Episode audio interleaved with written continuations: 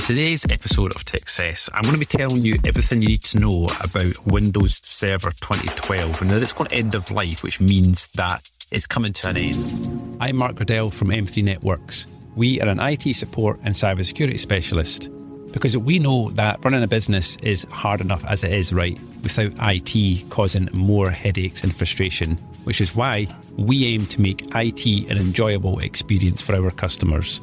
If you'd like to find out more about what we do, check us out at m3networks.co.uk. If you are still using Windows Server 2012, you need to listen to the rest of this episode so that you are informed and can make decisions before it gets too late and you find out that your server is no longer receiving updates. But first, if any of your staff are working remotely, then here's something that you need to be on top of because remote and hybrid working is now a norm for a lot of people out there. And a recent survey has found that despite it being more than two years since many of us were forced to work from home, too many businesses still don't have the right cybersecurity measures in place for those away from the office.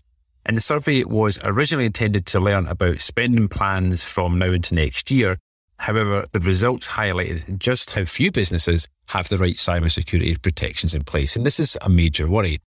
And since the beginning of the pandemic, cybersecurity incidents like malware, ransomware, and data breaches have risen sharply, and cybercriminals begin to take advantage of the panic and have since developed increasingly sophisticated tactics. Now, it's costing businesses around the world billions, plus causing excessive downtime. And while the survey did show that around two thirds of businesses have good web security measures in place, things like malware filters, you know, antivirus and whatnot, some of the results were more disappointing. And just 50% of companies have cloud based cybersecurity systems in place right now, although about 15% of those are exploring their options. Now, cloud security gives businesses multiple layers of protection across their network and infrastructure that helps to keep data better protected against breaches or attacks. And now, not only is it a good defence, but it also identifies threats before they become an issue in your business. Now, the survey also highlighted that 10% of businesses plan to implement access management, which ensures only the right people can access the right systems. And this is a very, very good idea. In fact, it's something that is part of Cyber Essential certification here in the UK. And a further 9% intend to prioritize VPNs, which is a virtual private network, to allow secure network access for your remote workers. And they're also looking at zero trust solutions where your network assumes that every device or connection is a threat until proven otherwise.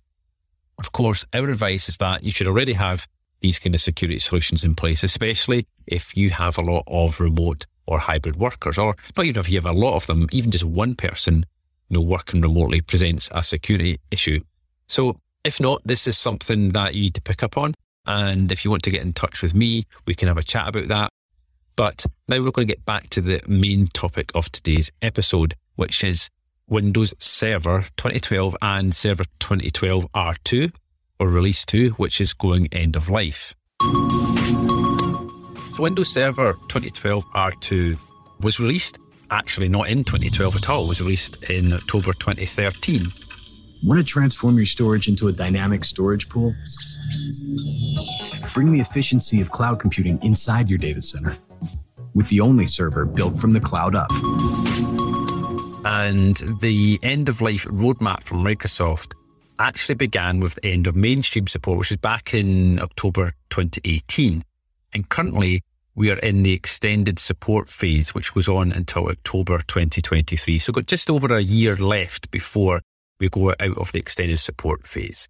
And after 2023 in October, businesses still using Server 2012 and 2012 R2 will no longer receive any critical security updates and patches. So, of course, we recommend that you update your operating system before then. And to be honest, given how long this server operating system has been around, it's probably not just an update to the operating system, it's probably a hardware replacement of your server, or probably now is the time to have a discussion with your IT provider about should we move to the cloud, either fully to the cloud or in a hybrid cloud situation.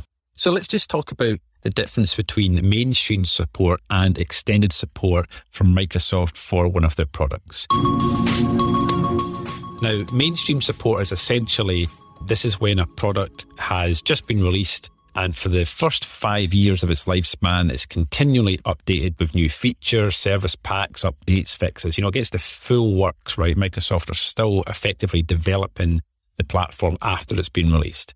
And Microsoft also offer things like real time support, you know, so you phone support during this phase. And the earlier you invest in, you know, a product that's just been released, the longer you're going to get that mainstream support. So if you buy the product the minute it comes out, you've got five years of the best support you're going to get for that product. Okay. Extended support covers the latter five years of the product support. So I know you get the mainstream support for five years and then it goes into extended support. And that's the phase we're in right now. So it's no longer the focus of Microsoft anymore. And likely, and which it has several times, been succeeded by another product. So we've had 20 Server 2012, then Server 2016, Server 2019, and know, we're looking at Server 2022 now. So it's been around for a long time. It's had a lot of shelf life, and to find that a lot of businesses have probably moved on from it. But just like our customers, there'll be a lot of businesses out there that still have old 2012 servers that need to be replaced.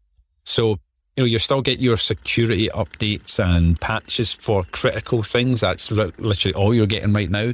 But non security hotfixes will not be delivered unless you have a separate extended support agreement with Microsoft, which is something that comes at a cost and you have to pay for. So, what's going to happen when extended support ends? Well, the most important thing to remember about this is that once it's expired, the product will almost entirely be unprotected by Microsoft. You know, Microsoft will not release any security updates and fixes, which means that your 2012 server is a sitting duck effectively, completely open to any new security vulnerabilities that come out after October 2023. So you're not getting anything, you know, any patches for key exploits and things, and you won't even be able to pay for support anymore. That part is you can during the extended support. The product is simply unsupported going forward. So the problem then it creates for businesses is almost certain that cyber attackers are already starting to gear up for this. They'll be waiting patiently for the product's extended support to end next year. And like I said, it's just over a year away, at which point they'll be doing all they can to find exploits. And the first thing they'll do, which is not that difficult, is to find out which businesses are still using Server 2012. So if you're still using this operating system by the end of October next year, you are going to find yourself a sitting duck to lots of new cybersecurity attacks that come out then because this is effectively what cyber criminals do. You know, they exploit situations, right? You're exposing your data and you're exposing your network to potential breaches. But first up, I just want to tell you a little bit about the IT services buyer's guide that we have. This is a free document on our website. You don't have to enter any information to get access to it. You just need to head over to www.m3networks.co.uk forward slash buyer's guide, and you'll be able to click the link and get the download. And this is going to give you loads of information to help you understand the questions that you need to ask any potential IT partner in your business, or indeed just go back and ask these questions to your existing IT company, and then you can help find out whether you're being served correctly and whether there's any gaps in the IT support services that you are being offered. Now, let's get back to the episode. So, what should any business out there who's still using Server 2012 do about it? Well, of course, it comes down to a lot of the things that I say in the podcast, which is simply to take action. You know, you need to start planning for this now because you want to make sure that you're ahead of the game here.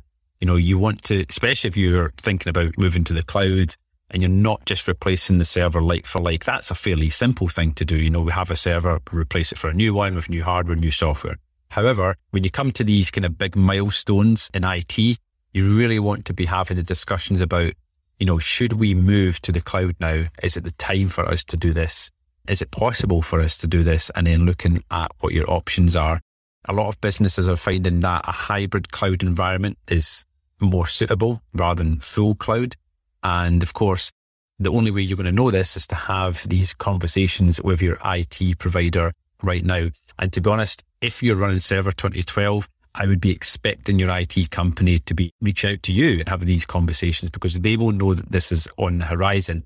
And You don't want to find out that they've got 50 customers with Server 2012 that need to be replaced in the next year because, you know, you can do the maths quite easily to realize that, you know, replacing 50 servers or migrating 50 businesses to the cloud, depending on the size of your IT company, of course, and what resources they have, but that's not something that can just be done overnight. And these are big jobs that need planning in advance. Okay. So the sooner you start the ball rolling, then the better and the easier it is going to be for you. Like I said, if your IT company hasn't been in touch with you yet, or will be probably expecting a lot of IT companies to be reaching out to their customers by the end of this year, once there's less than 12 months to go in terms of the support. And assuming, of course, that you know, your IT company's on the ball with this, right? And they're being proactive and they're thinking about this ahead of time. But you don't want to find out that you get to, you know, September next year and you've only got a month left to go of support. Because of course, as I probably am expecting here that getting server hardware may become difficult then because there'll be lots of people rushing out the door at the last minute to try and replace their server that's gone out of support. So yeah, the sooner you do it, the easier it is for you and you can assess all your options properly instead of being forced in to make a decision right at the last minute. Of course, I'm here if you want to reach out to me to have that chat. Any M3 customers listen to this, who have Server 2012, which is a few. We'll be reaching out in the coming weeks to have those discussions with all you guys. But anyone out there who isn't working with M3, who wants to have a chat about what their options are and, you know, ask me any questions about their business and about what's right for them, then that's what I'm here for. So please reach out. So I hope you've enjoyed this episode of Techcess. Take care. We'll see you in the next episode. Techcess is an M3 Networks podcast.